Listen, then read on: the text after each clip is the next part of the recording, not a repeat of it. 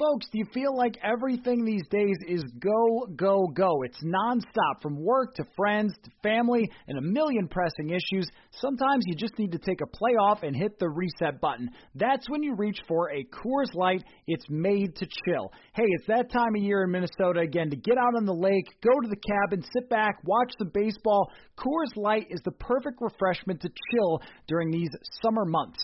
There's only one beer out there that's made to chill. The mountains on the bottle and cans turn blue when your beer is cold, and that way you know it's time to chill. Hit that reset button with some mountain cold refreshment. Coors Light is cold lagered, cold filtered, and cold packaged. It's literally made to chill. It's crisp and refreshing as the Colorado Rockies. Coors Light is the one you should choose when you need to unwind, when you want to hit the reset button. Reach for the beer that is made to chill. Get Coors Light in the new look delivered straight to your door with Drizzly or Instacart. Coors Brewing Company, Golden, Colorado, and as always, celebrate.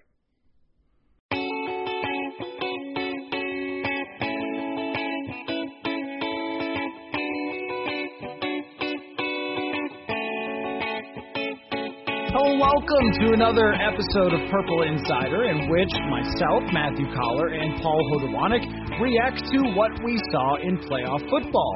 And we are talking just as Drew Brees is walking off the field waving to whatever fans are in the Superdome for the very last time after a extremely ugly game between the Tampa Bay Bucs and the New Orleans Saints. So I have three questions for you pertaining some to the Vikings, some to the kind of big picture of the league. You have three questions for me, and I'm just going to open it up to you first, Paul. Where do you want to begin with with this divisional playoff weekend? Well, you just mentioned Drew Brees, and that's the game we just finished watching. Maybe we want to do something on that. Uh, Jay Glazer reported before this game, it's probably the end for Drew Brees. We'll see if that actually happens. I He seems to love football as much as like the Brett Favres of the world, so I wouldn't be shocked if he kind of extends this thing along. Not sure it'd be the best move for the Saints to bring him back, but I can see Drew Brees wanting to come back. But if this is the final game for Brees, I just want to take in the fact that, like, he only has one Super Bowl. He's only been to one Super Bowl. He's nine and nine in the playoffs, five and seven since he won the Super Bowl. And these last four years, with pretty good defenses, they have not done well. They obviously lost to Minnesota in the Miracle. Can't really fault Drew Brees too much there. They had a valiant comeback.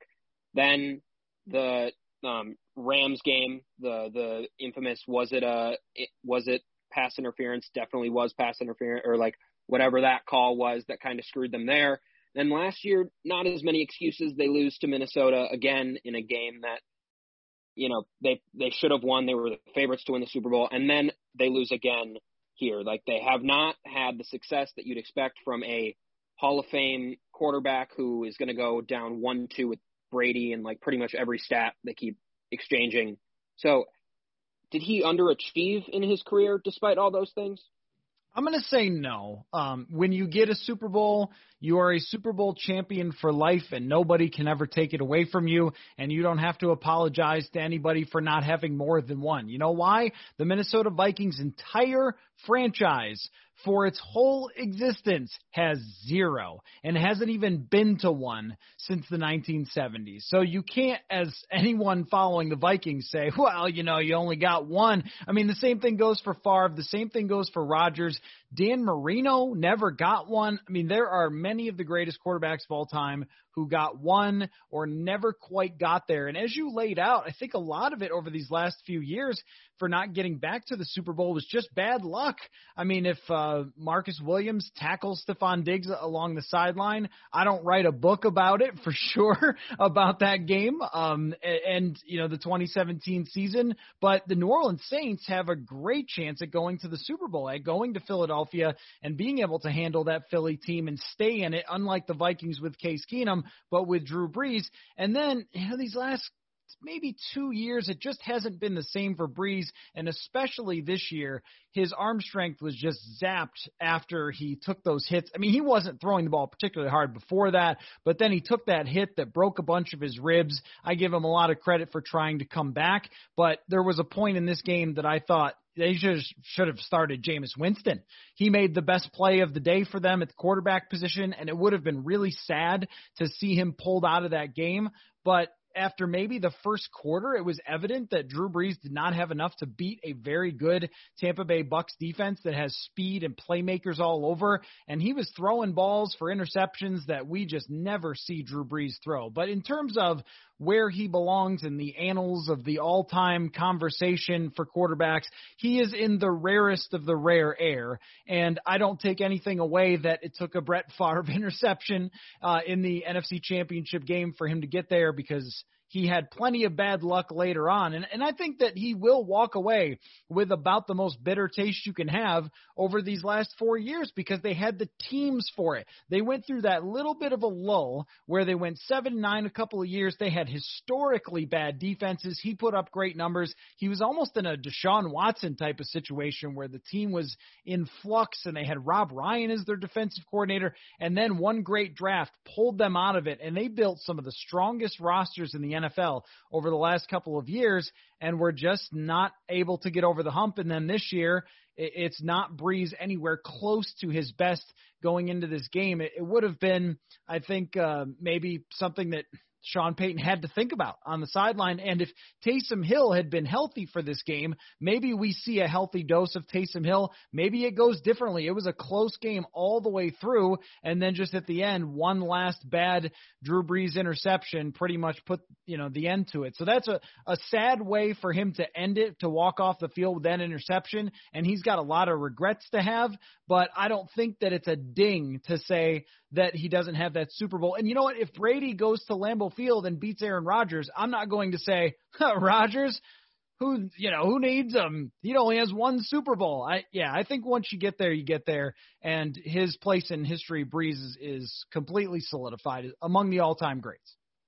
Yeah, I tend to agree. He's got the Super Bowl. He has all those amazing records and, like, just consistency year over year over year in years where the Saints were just horrible defensively, not like, you know, the Kansas City Chiefs can make enough plays and Mahomes can play well enough, like not that type of defense. Like, no, we're going to give up like thirty-five points every right. game type An of atrocity, defense. Like yes. Vikings twenty twenty defense for like six years in a row. So like the fact that he was able to withstand that, have this like second part of his career when the defense finally caught up, that he was able to do the things that he did with Michael Thomas and Alvin Kamara. Like he's done really, really great things, but I also don't think then we can say that he has had a great career and it's not like he underachieved, but we can also say these last four years have been disappointing because they have, with where the expectations were, with how talented, like they've had the deepest rosters for years and years. So the fact that they really don't have like, they have like one playoff win to show for it, or two, I guess, if you like with this Bears one, which is half a playoff win maybe.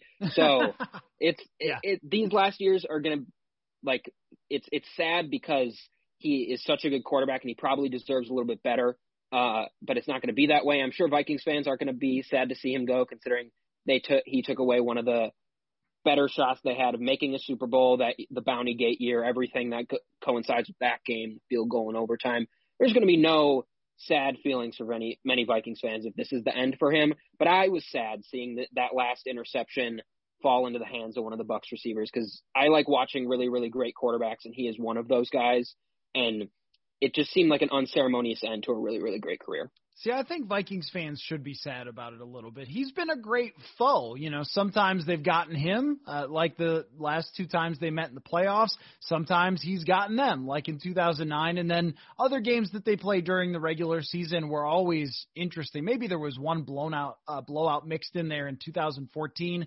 But when they played in two thousand eighteen, that was an interesting game and, and a battle that went back and forth between Mike Zimmer's defense and Drew Brees. And Brees never played or rarely played really great against Mike Zimmer's defense. It was always this great battle. And, I mean, the Minneapolis Miracle game, the second half of that game is the best quarterback play I have ever witnessed in person, hands down. I have never seen a quarterback play better than Drew Brees, especially considering that that place was insanely loud. And here he is on fourth down dealing for perfect passes to get first downs and bring his team back in the game. So a, a ton of respect for him. And I think that Vikings fans should look at it that way, is they really, you know, had some heavyweight bouts against Drew Brees through the years. And even though now, you know, New Orleans won't be as tough of a team to face if they uh, have to face them in the future in the playoffs, if they're going against Taysom Hill, it's not going to be the same as going against Drew Brees, but respect the era of having these battles for so long against somebody that was that great. And, you know, you came out with some, they came out with some. Uh, my first question for you is about Andy Reid. And uh, Andy Reid pulled off one of the most gutsy moves that I have ever seen in the N F L, and that was having Chad Henne throw on fourth down. And I joked on Twitter, adopt me, Andy Reid. I mean, just uh, aggressiveness is something that you and I have talked about all season long, and decisions and game management. And yes, Chad Henne threw a terrible interception on first and twenty-five, I think it was, which made Horrible. no sense, and he had a check down option wide open, too. I, I don't get it. Um, but he's Chad Henne. It's like, I, I'm in the playoffs. Wee, let's let, just let this ball go. But for him to do that, and for Andy Reid to still come back and trust him on fourth down after, by the way, he had one of the most improbable plays in sports of Chad Henne running for thirteen yards and diving and nearly getting the first down. No one would have ever had that one on your bingo board. And then, but to call that, not only is it a, I mean, you thought maybe a sneak was possible or a handoff, but he goes with a passing play for his backup quarterback, was just an incredibly gutsy move. And the aggressiveness that I think is paying off. Aggressiveness actually did pay off for the Browns a couple times to get themselves back in the game. But then four minutes left, fourth down and nine. They decide, nah, you know, we're just going to punt it away, try to play defense against Chad Henne, and they never touch the ball again. And we have seen this multiple times with teams during this playoff where when you decide to punt it away, somebody's going to take advantage of it because that's offense in the year two thousand twenty-one. The Steelers did it. They punted away their game. The Titans punted away their game last weekend, and uh, Andy Reid said, no. I am not punting this away. I would rather have Chad Henne throw it two yards than I would decide to put it in the hands of Baker Mayfield, who had been playing really well. I mean, I thought Baker Mayfield had a great game against Kansas City and really gave them a shot. So credit to Andy Reid. And I, I just think, and this is my question for you, I think this is where the game is going to go. I think that every coach in five years is going for it on fourth down all the time. But tell me if you agree with that, or if this was just Andy Reid just saying, hey, I already got a Super Bowl ring. I'll do whatever I want. Throw it out there, Chad Henne. I I think it is the wave, and I forget who I heard this from, but basically they were like, like we're going to look back in like twenty years, and we're going to look at it like baseball now looks at bunting or something like that. Like, why are you giving them a free out? Like, why are you just willfully, like, handing the ball back to them? Like, okay, fourth and fifteen, yeah, makes sense that you're going to give the ball back to them based on the risk-reward, but, like, the way that the Titans did it with Mike Vrabel, where it's, like, a fourth and one, and they're just giving it right back to them, like, those days seem to be numbered because I think the the math is just starting to be more, like, out there for coaches and G Ms, and owners are seeing like how fans are reacting and how everyone's reacting. And so that's going to trickle down, but like, why are they giving the ball back when they prop might not have to, especially when you have good quarterbacks like uh, the Tennessee Titans did, Big Ben, eh, but like still fine. So like they should not be giving the ball back to teams like this, especially in the sh- fourth and short situations. So yes, Andy Reid did it with Chad Henne, which is commendable. He threw on second and eight, and that didn't go. He got Chad Henne got sacked, and so like you could have ran there to bring it down to the two minute warning. You didn't. Third and fourteen, you could have just like handed the ball off with a draw, which is I would assume what the Vikings probably would have done, and just let the clock run and then punt it. Instead, you give the ball to Chad Henne. He does that scramble play that you know could have been an incomplete pass, so that's the risk. But then he stayed in bounds, and he almost won the game for you on that play. So he not only passed on fourth down, but he passed on second and third down when both of those could have been runs. So, like, he did it a ton, and it wasn't just that one time. And then Tony Romo was caught super off guard that they accident or actually decided oh, to do he? it. He broke and, the audio system on my television.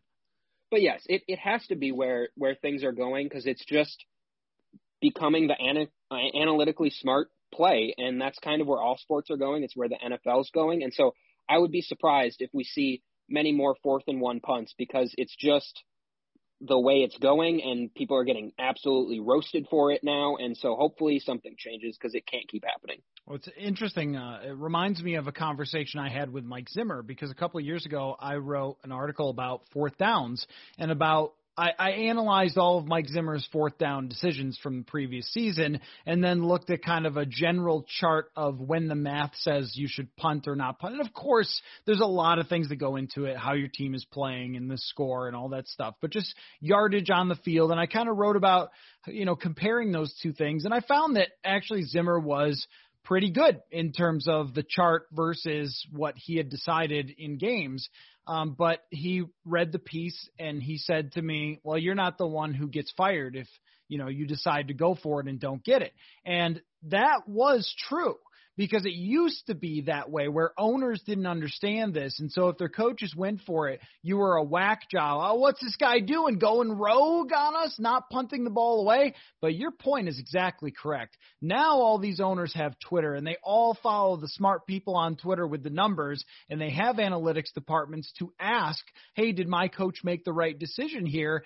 And if they're, the answer is coming back no, and if the answer from, you know, Twitter and all the, the smart math people that figure these things out on these decisions, if it's coming back no, your guy is not making the right decisions, or even just seeing it, like this was just seeing it, you got four minutes left in one timeout and you punt the ball away, I mean, you're putting your life in your hands. They still have Tyreek Hill, they still have Travis Kelce, I mean, they can make plays, they still have a great running game, and that was a huge risk. I think it's much riskier to punt it away and give it to the other offense than it is to go for it and try to get nine yards. Uh, so they took that risk, and that didn't pay off. And you're right that the people who are evaluating coaches have shifted, I think, already, and will continue to shift. And we've seen this in the league.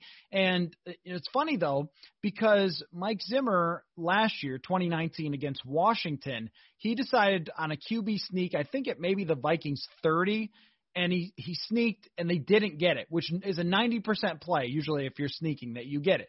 They didn't get it. And Mike Zimmer called it something like hyperbolic. I forget what it was. The worst decision he's ever made or something like that.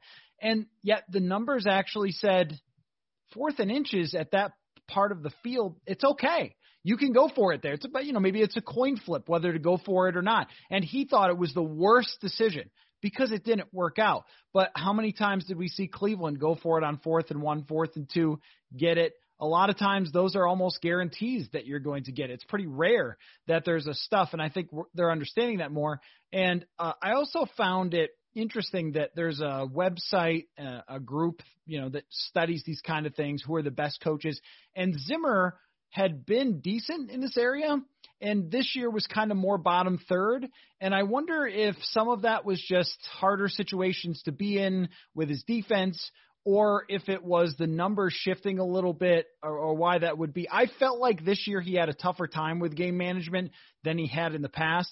And, of course, my Twitter was lighting up with, oh, he went, you know, Stefanski went to the Zimmer school. I would defend a lot of his decisions, and he's usually been aggressive, but there will be times where you go, I don't get that one. I just don't, I don't understand it. And, you know, that, that happen, if that happens at a playoff game, like, good example, playing against New Orleans, they run, run, run with Dalvin Cook, punted away, and New Orleans ties the game late. Well, I mean, you lose the coin flip, you might lose that game. And and that goes into the being aggressive, is that sometimes you just have to, you know, play it as aggressive as you can and hope it works out for you. Yeah, I, I think maybe where the, the frustration with Zimmer is, is you can see that he makes some of these good decisions that are analytically smart, but then in other scenarios, he just like blatantly goes against it. So it's not like he has a like set thing, like I'm going to go with the numbers. It's more like a gut thing. And so sometimes he makes the right calls and sometimes he doesn't. And then you're kind of left wondering what changed in those scenarios, because a lot of the times they're very similar. Like he, obviously he tried it against Seattle. It didn't work. I forget. I'm pretty sure there was another time in one, one game this year where they punted it away and that didn't work. So like he's gone both ways. And so that's maybe where the frustration is, is there isn't a clear thing like an Andy Reid would do, maybe like a Kevin Stefanski would do. But you mentioned Stefanski. I just wanted to get it here on the end of this question, how you thought he did in this game, because they obviously started down. They had the huge like heartbreaker of the fumble going for a touchback, and everyone went insane for how bad that rule is. And so, but then they decide, so the team recovered from that. So that's good on Stefanski. But then later they decide to punt the ball back. Obviously they don't go for the two point conversion earlier in the game to get it back to a, a one score game. Uh, and he had some weird timeouts, a weird challenge. So he was kind of uneven in this game. I wonder what you thought. Want to remind you about our friends at Soda Stick. If you use the promo code Purple Insider, you can get free shipping at soda stick dot com to get your original Minnesota sports inspired goods. There's so many great designs, including Chuck Foreman Spin Doctor shirts, skull hats, straight cash homie shirts, and much, much more. And if you are a hockey fan, with that getting going soon, or a basketball fan, make sure you check out all sorts of great designs. Their apparel is screen printed here in Minnesota on super soft, super comfy shirts and hoodies. You will love it. That's soda stick dot com, S O T A S T I C K dot com, original Minnesota sports inspired goods, code Purple Insider for free shipping. No, I agree. I agree. Uh, I, I thought that the way that they were able to stay in the game by passing, it's not really their thing. Uh, they are generally a running football team, and they did get running a little bit on a long drive where they scored a touchdown. They had some runs mixed in. But for the most part, they had to dial up drop-back passes, and they had to protect Baker Mayfield, and he had to make good throws, and they had to dial up plays to get people open. And, I mean, they stayed in the game. I was impressed with the way that Baker Mayfield kept fighting. Some of the details, though, were, like you said, they were problematic. I mean, if this is your one shot, this is the first time your franchise has been here in so long, and you're going to punt the ball away, and you're going to say, hey, Andy Reid, run the clock out on me. Uh, and the worst part about that is that if you, let's say you don't get it, incomplete pass, they're probably, and as aggressive as Andy Reid is, though, they're probably still playing for a field goal to go up eight there, and you might have one shot left. Or Chad Henne just threw an interception that was ridiculous. So put it, put him there and see if he can score a touchdown on you. Make Chad Henne score a touchdown on you, because I'm not buying that he could at that point. Great job running for thirteen yards, Chad Henne. I saw on Next Gen he ran almost eighteen miles an hour. I never would have bet the over on that one. Um, but make Chad Henne score a touchdown on you if you don't get it. And if you do get it, oh my gosh, you could go win the game. And it's nine yards. It's not nineteen yards. It's nine. I mean, Baker Mayfield's average yards per attempt is probably eight uh, in, in those situations in, in third down and longs. He's got a strong enough arm. He made some tight window throws. I think that hurt them. I totally agree with the challenge. It's just, what's the risk versus the reward? I mean, the risk is you lose a timeout. You When you use one timeout in the second half, and the Vikings are very poor at this, when you use one timeout in the second half, you lose a possession basically. If you have all three, then you could get a stop, get the ball back. But if you use even one for something silly like a bad challenge, or just the one that I don't get ever is, well, the offense doesn't get the play in their headphones, so you got to call a timeout. So he's five yards. Take five yards back and keep your timeout, because that might mean an extra possession. The management of timeouts there was not good. That allowed them to get just two first downs and then game over. And this is where it's like every Madden player in the world knows this, that if you have those timeouts in the second half, they're gold. You want to waste them in the first half? Okay, all right, whatever. Do not waste them in the second half, because that's the end of the game. So that wasn't great. Um, and, you know, the other thing is, if you're going to coach a Cleveland team, your number one goal should be to walk out of that building without you ending up in the history of terrible things that have gone wrong for Cleveland that they'll regret forever. And Kevin Stefanski did not achieve that today. The call, it was clearly helmet to helmet. Harrison Smith gets ejected for something pretty similar to that, gets flagged in Tampa Bay for something similar to that. That was kind of shocking, and I don't know why those aren't reviewable. If there's anything that should be reviewable that's a penalty, it's the helmet-to-helmet thing. Uh, to not call that so bad, I mean, we could debate the other rule. I don't care. It's the rule. It's fine. But not, you know, not getting that in such a huge situation for the refs, I mean, it was game-altering. That game is completely different at that point. So, you know, I think some of it was bad luck. Some of it was Kansas City's really good, and some of it was Stefanski, I don't want to say choking, but just not making the most efficient plays or the most efficient decisions where we would have actually expected him to make those. And I think that when the pressure gets on some of these guys, and maybe this even goes for veteran coaches, when the pressure is really on, that's where some of these decisions get made that surprise you.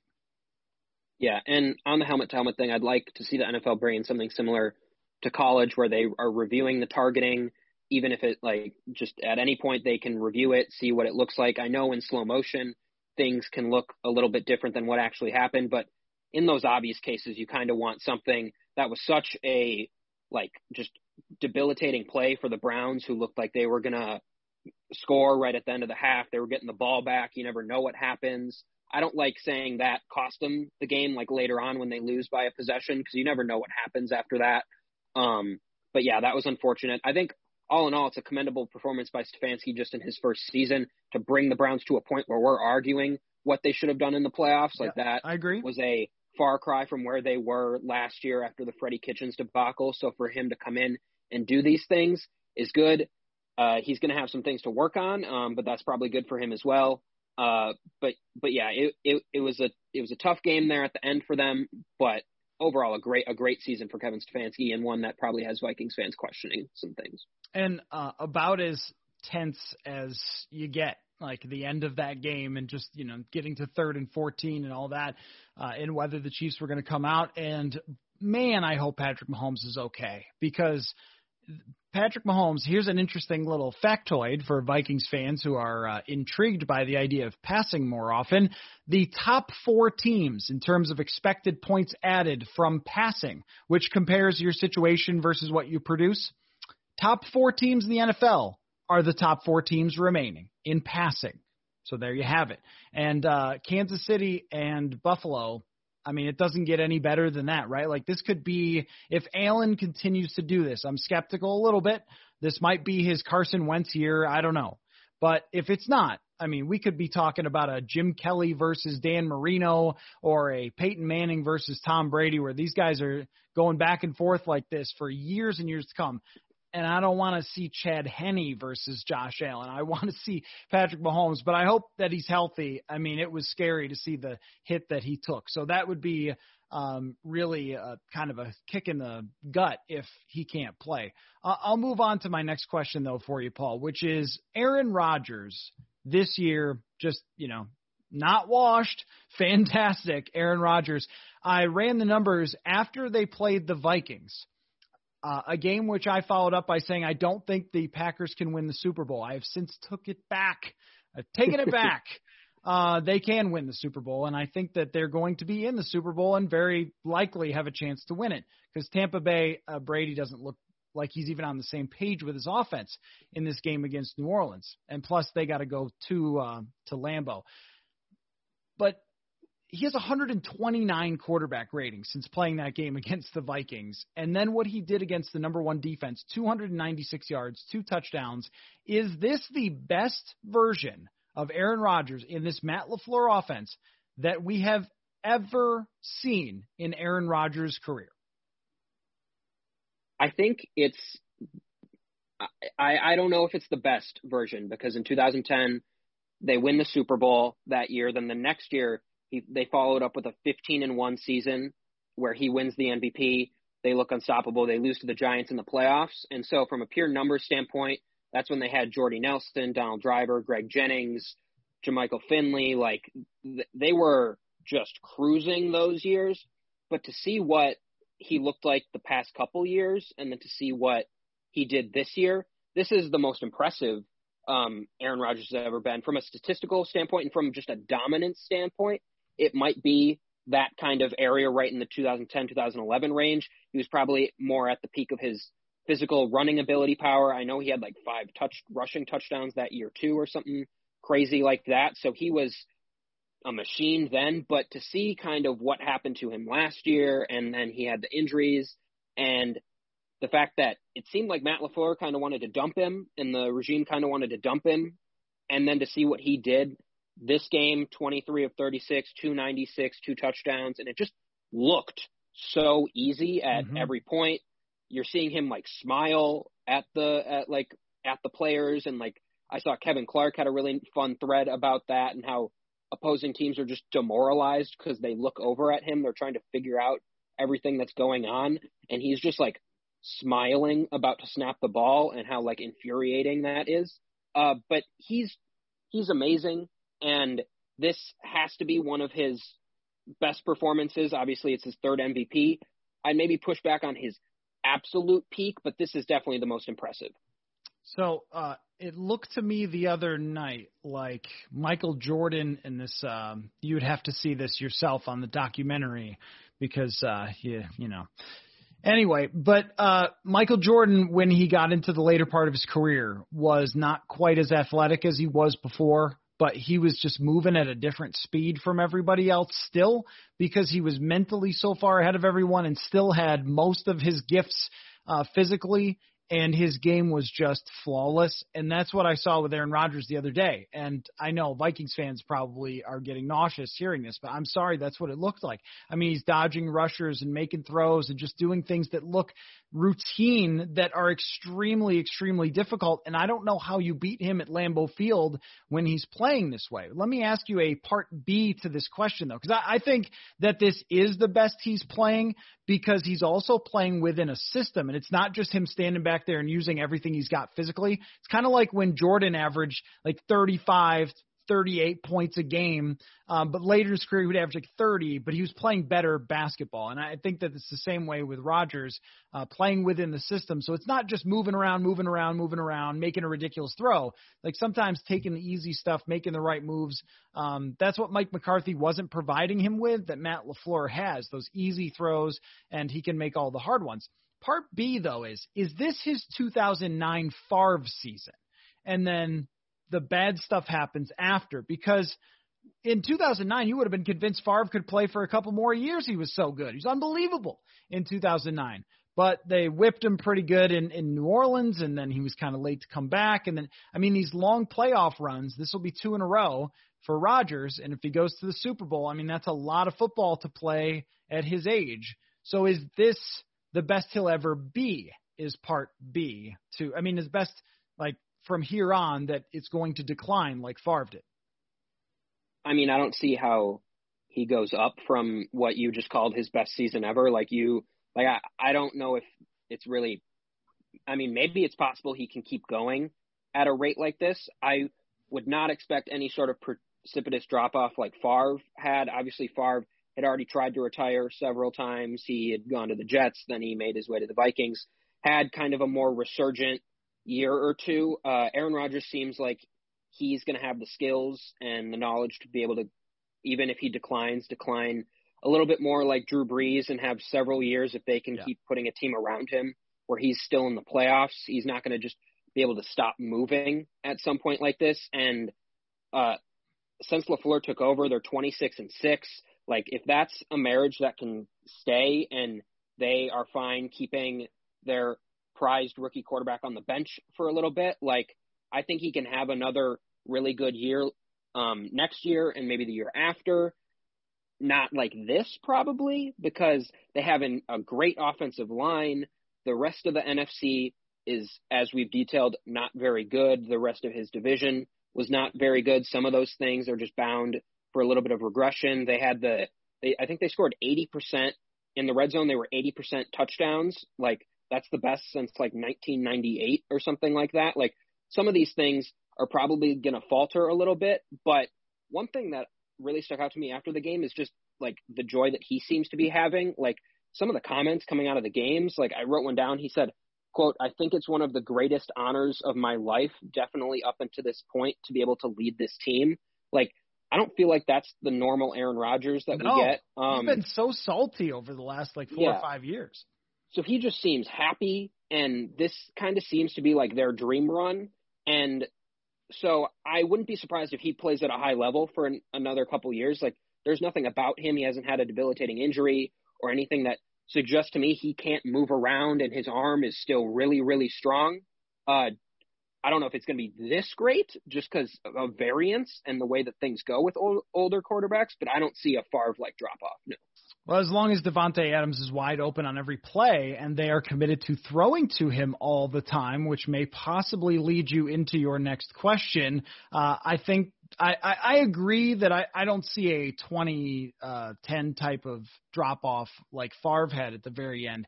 But as we saw with Brees, as we just watched, it happens to everybody. Everybody will get there some uh, at some point. And with Brees, it was the injury at the end. I mean, I think even with Manning, remember he had to miss a couple of games the year that he retired and they won the Super Bowl, so that was great. But, I mean, he played not special during that season, if not downright bad, and it was kind of like, why can't Peyton Manning throw a football anymore? Um, but, uh, y- you know, he got to a point where the injuries caught up to him, and that's the thing with Rodgers, that it's hard to predict toward the end of someone's career, because eventually if you get injuries in your late thirties and forties, it's really hard to overcome them. And that's one of the things with Brady. He's just never really had those outside of that one year, which was in his peak. Um, so anyway, about throwing to receivers all the time. Yeah, so I think if the Browns would have won, this might have been kind of a nightmare scenario for Vikings fans where you're kind of picking your poison between Stephon Diggs and the Bills going to the Super Bowl, or the coach you almost had leading a horrific franchise of the last twenty years to the Super Bowl in his first year. Like, that is probably as bad as it could have gotten, to then probably face the Vikings' biggest enemy in Aaron Rodgers. Like, things probably were not going to be going very good. Um, but yeah, about that Buffalo team, uh, they beat the, the Ravens. Uh, the Ravens offense did not look good, but that's not what we're talking about. We're not going to talk about Leslie Frazier and the Bills defense, although we could, but we're not going to, because there's always Diggs. A connection, man. It's just, I know, doesn't matter what it is. There's even a linebacker from the Packers who was a Gopher. So it's like, there's yeah, always so going to be somebody. It's everything. Okay. Stephon Diggs, eight catches, one hundred six yards, a touchdown. He is pretty clearly, at least in like the media narrative and the narrative of fans, jumped up into the upper echelon of receivers, like top three, top five. Like, that's where he is right now.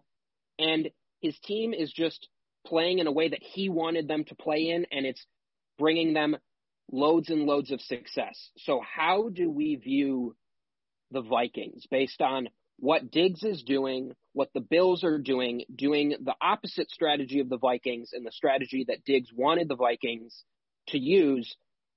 They refused to use it, and then he decided to leave, and now it's becoming more successful. Okay, so just for anybody who's about to click off or click forward five minutes because they don't want to hear my rant again, I have a new thing to say about this. I, I was thinking of it. Literally, I was about to go to sleep after that game, and I had it pop into my head. I've got it. I've got what the regret should be. I, it really like became very clear. It was like uh, the ghost of football's past came to me and said, it's not about the trade. It's not about Justin Jefferson. It's about two thousand nineteen. And I thought, yes, that is right, ghost. It is about two thousand nineteen. And the ghost said, whoa, and went away. Uh, here's the, the thing that you should regret and that you should be upset about is the Vikings had a top five defense in two thousand nineteen.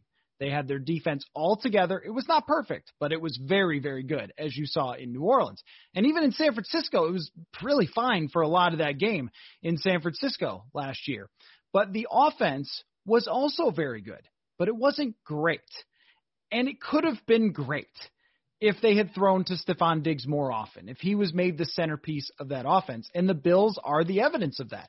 And I know I've I've had a few people say, well, you know, the Bills have a better offensive line. Look, I, I get that. But they also built their offensive line to pass protect, unlike the Vikings that built their offensive line for the run. I mean, they drafted a first-round center because of his run blocking. There's no better indictment of how they think about the offensive line than that. So it all feeds into it. It's if you had listened to Stephon Diggs, had a conversation with him, and decided that you were going to go with him as the Devontae Adams or the Stephon Diggs twenty twenty version in two thousand nineteen, you have to wonder if they get farther than they got, because I added this up and I, they had twenty-four targets for him in four of their key losses last year that cost them a chance to have home field advantage in the playoffs, which would have made it a completely different story if they were playing at home. And I mean, look, that's that's like one and a half games for him in Buffalo. They threw to him one hundred sixty-six times versus ninety-seven or ninety-nine, whatever it was last year, under one hundred. I mean, you're talking about a whole season's worth of targets extra on top this year. And the Bills are the number one expected points added team in the pass game. Their quarterback has gone from a guy who everyone thought was probably a bust to somebody who is now looking like a, a coveted star. He's having the, the Case Keenum effect, the Sam Bradford effect. Sam Bradford was like a huge bust, comes to Minnesota, throws to Stephon Diggs all the time, works out great. Case Keenum, a nobody guy who was a backup from University of Houston, comes in, has a great top ten season. What does he do? Throws to Diggs and Thielen all the time. And to to go away from that completely to, to focus on the run, I thought over and over about the game in San Francisco. They just got shut down on first down running all the time by the San Francisco defensive line. It was over. Stephon Diggs scores an amazing touchdown and ends up getting the ball four times after that. I mean, that just should not have ever happened. That's the regret. It's not the trade, because the trade worked out fine. I mean, you have a top five receiver yourself. He was, he was cheaper, and he's friendly. I mean, he seems to have a very good attitude, and he's a great franchise player for you, Justin Jefferson. So there's no regret there in the trade. It would have been fine to trade him after twenty nineteen. But the fact that you never fully used a player of this caliber to his peak of his skills, that should be where you question people. That should be where you have regrets. So thank you, yeah. Ghost of football's past. Yeah, I, I was looking at Stephon Diggs' numbers today. He's been targeted ten-plus times in a game, ten times this season. That happened one time last year with the Vikings. And Thielen was so, out, too. I mean, you think yeah. about that. Like, Thielen was out a, a big portion of the season. They still wouldn't make him the centerpiece. And, again, in those two playoff games last year for the Vikings, he was targeted five times against San Francisco, two receptions, and three times against New Orleans. And so – now what you see what he could do, and you saw, you knew what he could do with the Vikings, but he's doing it at an even higher level with the Bills. And it just makes you question, they saw this guy in practice every day. Like, they knew that this was a possibility, and why they didn't try to do it is a little bit confusing. And mm-hmm. it's not just that the Bills are getting Stephon Diggs the ball more. It's that they're just passing it more in general. Yeah. Like, Cole Beasley is getting like all pro consideration. Like, the Dallas Cowboys just like let him leave. Like, you had Adam Thielen in the building. So like, he's much better than Cole Beasley was. You could have them operating. You had Kyle Rudolph last year. You had Herb Smith last year. Like, you had all these pieces, and the Bills have shown, like, yesterday at one point they had passed like eighteen times and run it like one time at some point in the first half. Like, they were committed to that. And yes, it wasn't going great for them yesterday, and that was some just like miscommunication things, some weird things happening. I don't think that's an indictment on the fact that they didn't run the ball. I think it was just some weird things happening, but it's it's not just Diggs, them deciding, okay, we're going to target Diggs ten times, but then we're still going to run the ball. We're still going to do these things. They bought in fully on the pass, and it's worked out for them, and it's worked out for them like really, really, really, really well. And that's, I think, for at least a segment of Vikings fans, something that they want to try and see what happens. And it's just been the insistence on the scheme over maybe the players. Like, we're going to run our scheme, yeah. and the players are going to fit inside of it. Yep. But when yep. you have a Stephon Diggs, when you have a Justin Jefferson, when you have someone even like Adam Thielen, you need to mold the scheme around them, not the other way around. And the Bills are doing that. They're playing to Diggs' strengths. and he that was not happening in Minnesota. They were asking him to do things inside their system the way they wanted, and that just isn't the way that you should be playing football or really any sport at this point. Key, uh, key stat here about also just to circle back to that point about the offensive line um, not being able to hold up well enough to throw to Stephon Diggs all the time. The average depth of target for Diggs was fifteen yards in two thousand nineteen. It was ten yards this year. So they were getting the ball quickly a lot and letting him create yards after catch, which we know he's capable of. And here's one more stat for you before we move on. Last year in two playoff games in twenty nineteen, Stephon Diggs had eight targets in two playoff games. He has twenty this year at seventeen yards per reception, fourteen receptions, seventeen yards per reception. That sounds like some pretty efficient football to me. He's caught fourteen out of twenty. I mean, this is, it's a very efficient play for a guy who can pick up seventeen yards a catch. Um, so yeah, I mean, I, Look, it's a thing that we are going to end up discussing a lot is how they can change their offensive philosophy. But that's the thing to regret is how good could you have been when you were good? Not this year. You're overhauling your team this year. But how good could you have been last year? So uh, let me ask you my last question for you, which is, speaking of that, the Rams had the number one defense. They went to Lambeau and lost. They – relied on a, a limited quarterback, who had a broken thumb. So, you know, part of that is, is tough for Jared Goff. And I thought, I mean, if I, I mean, he did his job for the most part, Jared Goff. And what we said about him last week, like, give the guy a little respect because he's really toughing it out here. And he actually played decent uh, against Green Bay. But this protect the quarterback at all costs, run when you can. And, and for the Vikings, it's obviously more than that. And then have the number one defense. Is that what the Vikings want to be? Like, if they're looking at all the playoff teams, are they saying, who is the most like what we will be when we rebuild this? I mean, I think you and I would say, I think you want to be the teams with all the playmakers, but I think that they look at it and say, we could be the Rams and we could pull off an upset against Seattle on the road. But I also think that the peak of teams like the Rams, and I would even throw the Ravens and the Steelers into this too, the peak is you get eliminated after maybe one playoff win. Yeah, and I agree. I would say that the Vikings, though, do view that as the the way to go. At least that's what Mike Zimmer feels uh, is the way to go, and that's the way he's always done it. So it, I guess you understand why he wants to do it that way. Like, that's where he's comfortable. That's where he has found success here, is doing something like that. So that's what he knows. Um But I think it's kind of hard to deny that that has a ceiling. Like you said, the Rams have the number one defense in the N F L, and Green Bay scores like twenty-eight points in their first five drives or something like that. Some some crazy number. It wasn't twenty-eight. It was twenty-three or whatever, twenty-five, whatever it was. It was something. They pretty much scored every single drive. And, yes, Aaron Donald only played fifty-five percent of the snaps. Like, I get it. But, like – You're the you're the number one defense, and you just got smoked in the playoffs because you're gonna run up against a generational talent at quarterback in the playoffs. You just are in any in any game. Maybe you can escape one game, but are you gonna escape it a second time, a third time, a fourth time to get it to the Super Bowl? Like, if you're just looking at like variance, like it's it's it's hard to have a consistently good defense, and it's not as hard if you have one of those quarterbacks to be really good on offense. And you're going to run into one or two or three of those quarterbacks if you're in the playoffs. And so I don't see how that is a sustainable, like, consistent, deep playoff contender.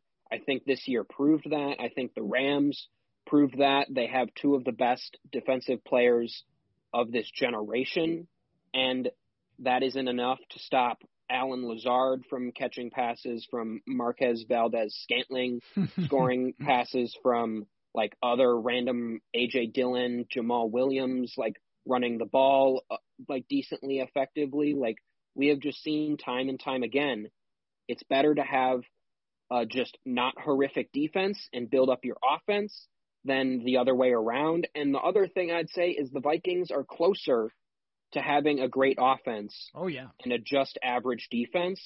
So if things were flipped a little bit, and the defense seemed like the easiest path to some sort of contention, I could at least see the justification. Right. But you at one point it did.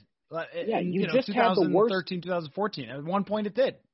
Yeah, you just had the like one of the worst defenses in the league, and you have all these offensive playmakers. And I'm not going to go over it again, but they are a team that right now the easiest path is to maximize the offense. It's a harder road to be the Rams than it is to be like the Titans or the Browns. Even like those teams, like are even teams that you would compare Mike Zimmer to, because those still emphasize the run, but those at least are teams that you can look at and say, even we're going to have to concede with Mike Zimmer that we're going to run the ball a lot, but even those teams can be a little effective when they put more emphasis on the offense. And if you even stray a little bit more from the running game, then you're getting into the Bills territory. So it's not only that it's the smartest way to go, it's that it's the easiest way to go for the Vikings, but I don't know if that's the path they choose.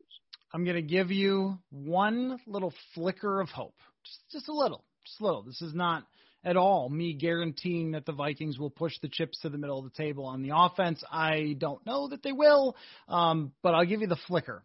In nineteen ninety-six, if you grew up in the nineties, you are enjoying this podcast today. This is a little history lesson for you. Bill Parcells, who is the mentor of Mike Zimmer, and one of the greatest coaches of all time, hands down. I mean, he won with everyone. He won with the Giants. He won with the Jets. He won with the Dallas Cowboys. I mean, everybody. Uh, he, in nineteen ninety-six, threw the second most passes in the N F L with Drew Bledsoe as his quarterback and went to the Super Bowl with a top five passing offense. And that was after, through the eighties, running the ball, playing defense, having Lawrence Taylor do Lawrence Taylor things. And then in nineteen ninety-eight, he did the same thing with Vinny Testaverde, where they were a top five passing offense, and they threw all the time. So the biggest influence of Mike Zimmer at one point got to a, a spot in his career where he said, you know what, we just got to throw all the time. Now, he didn't have Dalvin Cook, and when he had Curtis Martin, he ran Curtis Martin a lot. But in ninety-four, ninety-five, ninety-six, Vikings fans will remember Drew Bledsoe throwing seventy passes in a game where they beat the Vikings. I'm just saying that the biggest mentor in Mike Zimmer's life at one point decided, I can't play like I did with Otis Anderson and Phil Simms anymore and just hand off and hit a deep shot every once in a while. I have to change, throw the ball. So I'm just saying it is a possibility. Let me, uh, do you have a, any more questions? Did you ask yours? Well, we got to get to the journeyman quarterback at some point. Oh, okay. The, okay. The big, okay. Yeah. Yeah. But yeah. If you had something, go for it. No, no, I didn't. I, cause I just want, I wanted to wrap on who we think is going to make the Super Bowl, but I, ask your, uh, your last yes. question there. Well, I mean, Chad Henne, we saw the, the thirteen yard gain that was almost the game winner. Then obviously he, Tyreek Hill was wide open, but he still had to make the pass. He still, You know, he had to convert it. Um, where does this rank in terms of best moments for journeyman quarterbacks? Because there sure have been better ones, but I'm not sure how many have shined in the light that they have after throwing a pick. That's such like a horrific pick, like yeah. that. Yeah. Like to have that arc of a journeyman quarterback, like he couldn't draw it up any better.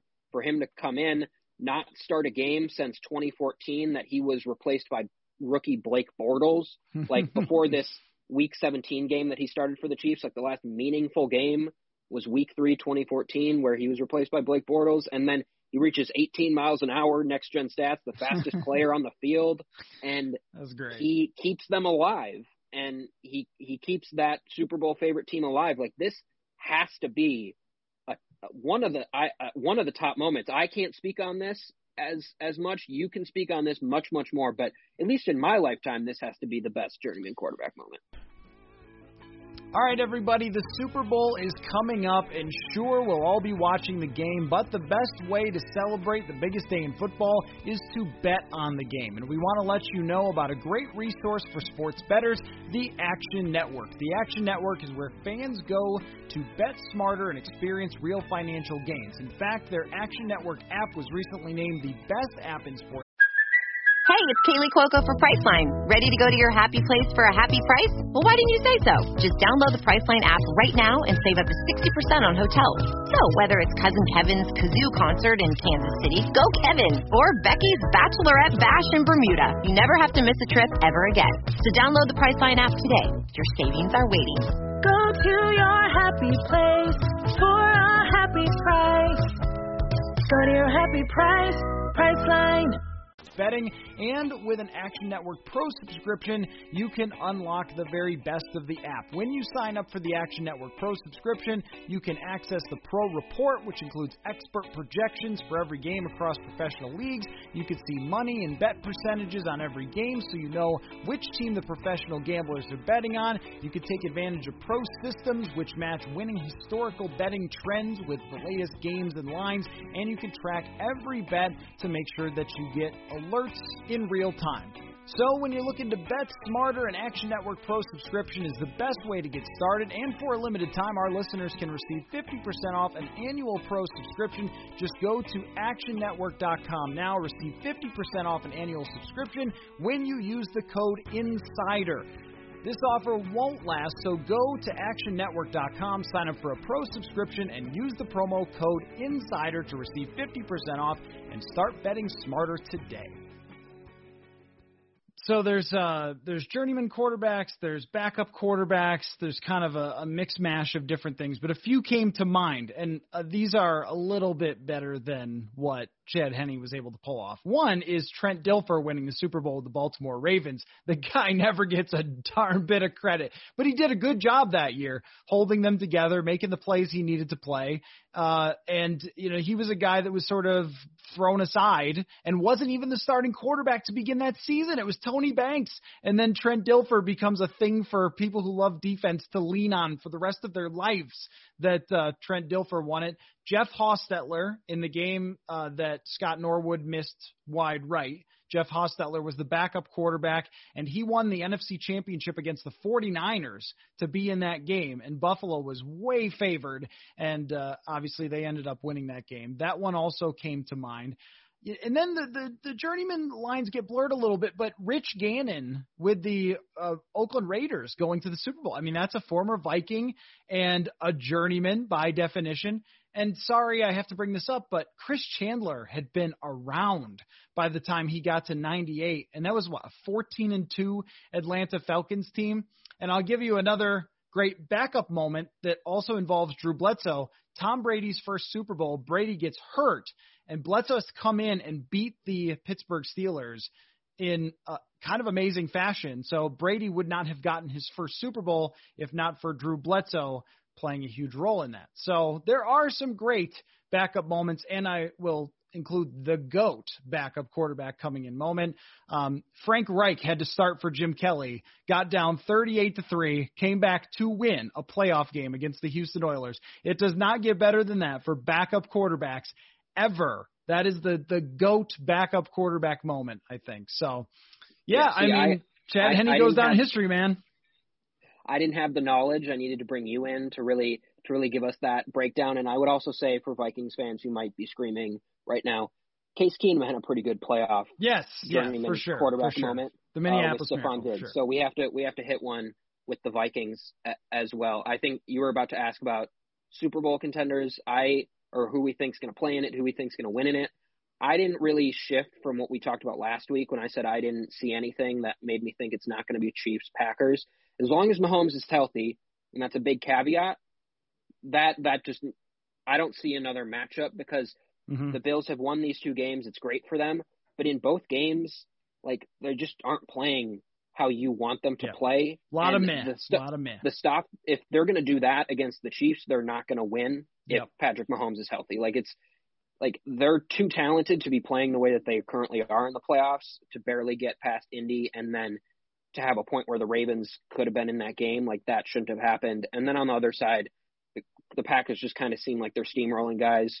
This Brady-Breeze game was kind of a sad last Brady-Breeze game. You'd like both them to kind of be firing on all cylinders, but Bree or the Saints' best moment was Jameis Winston coming in, and Brady was kind of saved by all those turnovers that his defense got. So It, it seems like it's going to be Rodgers and Mahomes, and if Mahomes is healthy, I have to take the Chiefs until they lose. Like they're fifteen and one this season.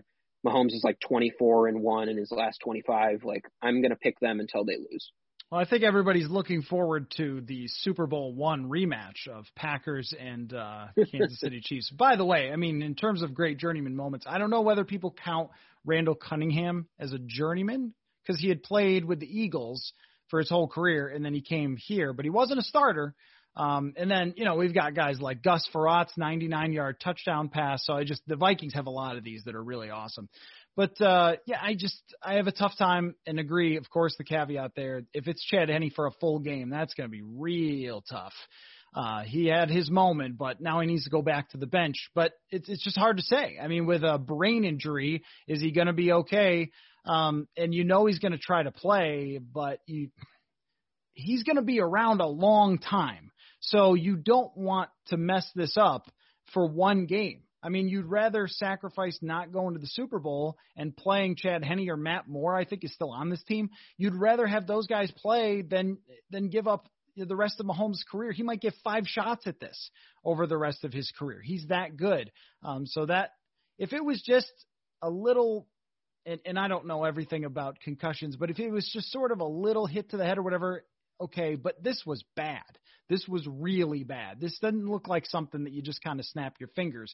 So you hope that Kansas City is going to not get desperate to win this one and play it um, to the safest. But if they do, and Mahomes is one hundred percent, I just don't see I don't see how either one of these teams win. Um, going on the road, you're totally right about Buffalo. I mean, they were just putting out the welcome mat for these teams to upset them, and Lamar Jackson throws it right to a cornerback, runs it back for a touchdown, and then gets hurt himself.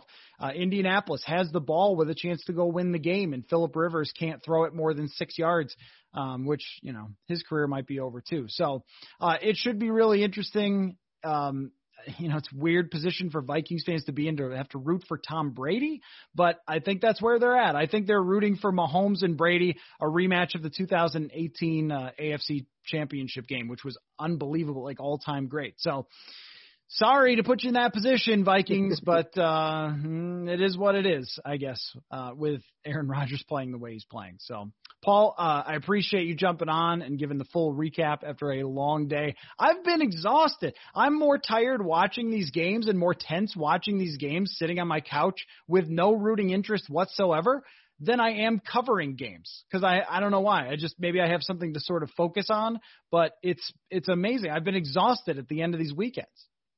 Yeah, I don't know. I think maybe when we do the pod, I get like a break from football because we do the three, like usually after the Vikings at noon, and then I miss a big chunk of the the the middle game, and then I come back for the night game, and I feel okay. But yeah, last weekend, three games was a lot, and then the, these games that were close and just had a ton on the line, I was jumping up when Chad Henne made that play, like super invested. So yeah, I, I will enjoy some rest, and we only get one day of football, which is sad.